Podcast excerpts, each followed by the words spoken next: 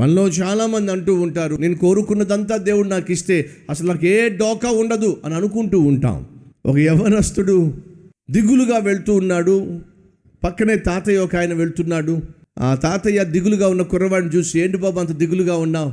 ఏంటి సంగతి? అని అంటే అప్పుడు ఆ కుర్రవాడు చెప్తున్నాడు తాతయ్య దేవుని కోసం రోషంగా జీవించాలని ఆశపడుతున్నా. దేవుని సేవ చేయాలని ఆశపడుతున్నా సువార్త ప్రకటించాలని ఆశపడుతున్నా వీటన్నిటికీ చాలా డబ్బు అవుతుంది. ఒక పది లక్షల రూపాయలు దేవుడు నాకు ఇస్తే తాతయ్య దుమ్ము దుమ్ము దులిపేస్తాను తాతయ్య. అద్భుతంగా సేవ చేస్తాను తాతయ్య అని అంటూ ఉన్నాడు. ఆ దేవుడేమో ఆ పది లక్షల రూపాయలు నాకు ఇవ్వట్లేదు కాబట్టి నేను ఏమీ చేయలేకపోతున్నాను తాతయ్య అని అంటూ ఉంటే ఆ తాతయ్య అంటున్నాడు బాబు పది లక్షల రూపాయలు దేవుడు నీకు ఇస్తే నువ్వేమిటయ్యా సేవ చేసేది? ముసలోడు కూడా సేవ చేస్తాడు. నీకు కావలసిన డబ్బులు నీకు ఇచ్చేస్తే నువ్వేమిటి సేవ చేసేది ఎవడైనా సేవ చేస్తాడు. నీకు కావలసిందంతా దేవుడు నీకు ఇచ్చేస్తే నువ్వేమిటి కాపురం చేసేది నువ్వేమిటి ఇల్లు చక్కబెట్టేది నువ్వేమిటి బిడ్డలను చదివించేది నువ్వేమిటి పెళ్ళి చేసేది ఎవరైనా చేయగలరు. ఈరోజు నీ దగ్గర ఏమీ లేకపోయినప్పటికీ నీ జీవితాన్ని చక్కబెట్టుకోగలగడము అది నీ వల్ల సాధ్యం కాకపోవచ్చు కానీ నా ప్రభువు నమ్మినట్లయితే ఆయన వల్ల సాధ్యమో. యేసుక్రీస్తు సేవలోనే ఎంతో గొప్ప అవసరం వస్తే తండ్రి అయిన దేవుడు యేసుక్రీస్తుకి ఏమిచ్చాడో తెలుసా? లారీలు లారీలు సప్లై చేయలా. ఏం చేశాడు? ఐదు రొట్టెలు రెండు చేపలు ఇచ్చాడు. ఏ ఏంటి తండ్రి? ఐదు రొట్టెలు రెండు చేపలు ఇచ్చావేమిటి? వాటినే అనేక వేల మందికి పంచే శక్తి నీకుంది. యేసు ఆశీర్వదించాడు రొట్టె విరిచాడు పంచేశాడు. ఏమని చెప్పండి? అనేక వేల మందికి ఆహారంగా అది పంచి పెట్టబడింది ఆ తర్వాత ఎన్ని గంపలు మిగిలినాయో తెలుసా? పన్నెండు గంపలు మిగిలినాయండి. నమ్మండి దేవుడు మీ జీవితంలో మీకున్నటువంటి కష్టంలో మీకున్నటువంటి ఆర్థిక ఇబ్బందులో మీకున్నటువంటి శ్రమలో ఆశ్చర్య కార్యాలు చేస్తాడు. నమ్మండి ఏడిపించేస్తున్నాడయ్యా నా కొడుకు. ఉన్నారా ఈరోజు ఏ తల్లైనా ఏ తండ్రి అయినా కొడుకును చూసి ఏడుస్తున్న వాళ్ళు కూతుర్ని చూస్తూ ఏడుస్తున్న వాళ్ళు. ప్రభువా నా కూతురు ఏడిపించేస్తుందయ్యా. నా కొడుకు ఏడిపించేస్తున్నాడయ్యా. నరకం చూపించేస్తున్నాడయ్యా. ఇలాంటి వాడు పుట్టకుండా ఉన్నా బాగుండేదయ్యా. అల్లాడిపోతున్నానయ్యా. ఉన్నారా ఎవరైనా మీలో? ఆ తండ్రి ఏం చేశాడో తెలుసా? ఏసై దగ్గర కొడుకుని తీసుకొచ్చాడు. ఇరవై ఒకటో వచ్చిన చదువుతున్న తొమ్మిదవ అధ్యాయ మార్క్స్ వాట అప్పుడు ఆయన ఇది వీనికి సంభవించి ఎంతకాలమైనదని వాని తండ్రిని అడుగగా బాల్యము నుండే. అయ్యా చిన్నప్పటి నుంచి నరకం అయ్యా. వాడు పుట్టినప్పటి నుంచి నాకు సంతోషం లేదయ్యా. ఆనందం లేదయ్యా. నరకం చూపించేస్తున్నాడయ్యా. అది వానిని నాశనము చేయవలనని తరచుగా అగ్నిలోను నీళ్ళలోను పడద్రోయును. ఏమైనా నీ వల్ల అయితే నా మీద కనికరపడు అని ప్రార్థన చేశాడండి. ఏమైనా నీ వల్ల అయితే నా మీద కనికరపడు నాయన అని అడిగాడు. అప్పుడు యేసు ఏమన్నాడు తెలుసా?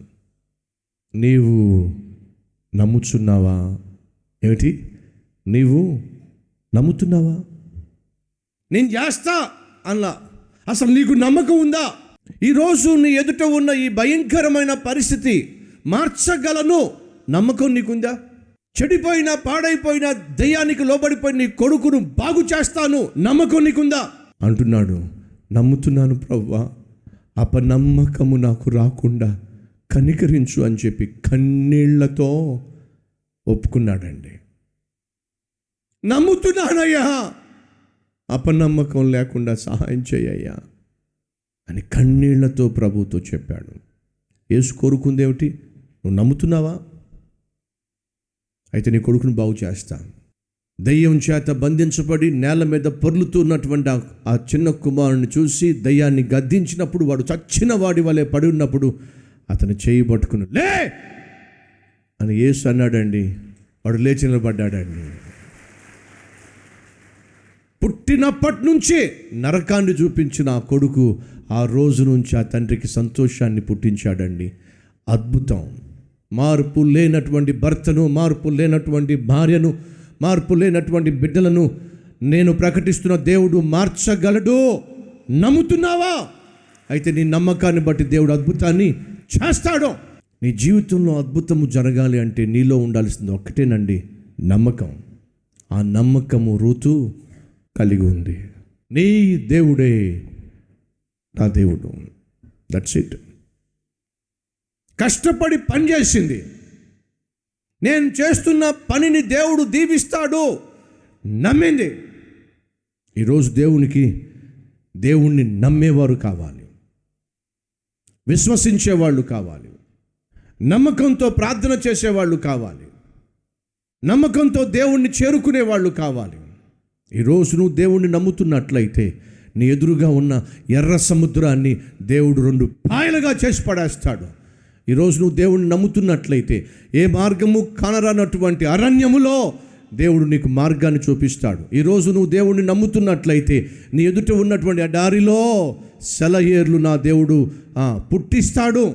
ఈరోజు నువ్వు నమ్ముతున్నట్లయితే నీ శరీరంలో ఉన్నటువంటి రోగాన్ని దేవుడు ఒక్క మాట మాత్రం సెలవిచ్చి బాగు చేస్తాడు. ఈరోజు నువ్వు నమ్ముతున్నట్లయితే నీ కుటుంబంలో నీకు నరకాన్ని చూపిస్తున్నటువంటి భర్త కావచ్చు భార్య కావచ్చు బిడ్డలు కావచ్చు.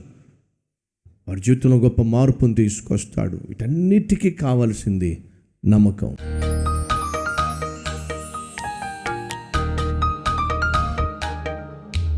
పరిశుద్ధుడు అయిన తండ్రి.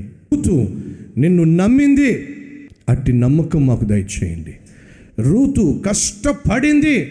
కష్టపడే తత్వం మాకు దయచేయండి. కృతజ్ఞత భావం మాకు ఇవ్వండి రూతు తృప్తి పడింది. తృప్తిగా జీవించడం మాకు నేర్పించండి. ఇట్టి కృప మాకు దయచేయమని యేసు నామం పేరట వేడుకుంటున్నాం తండ్రి. ఆమెన్.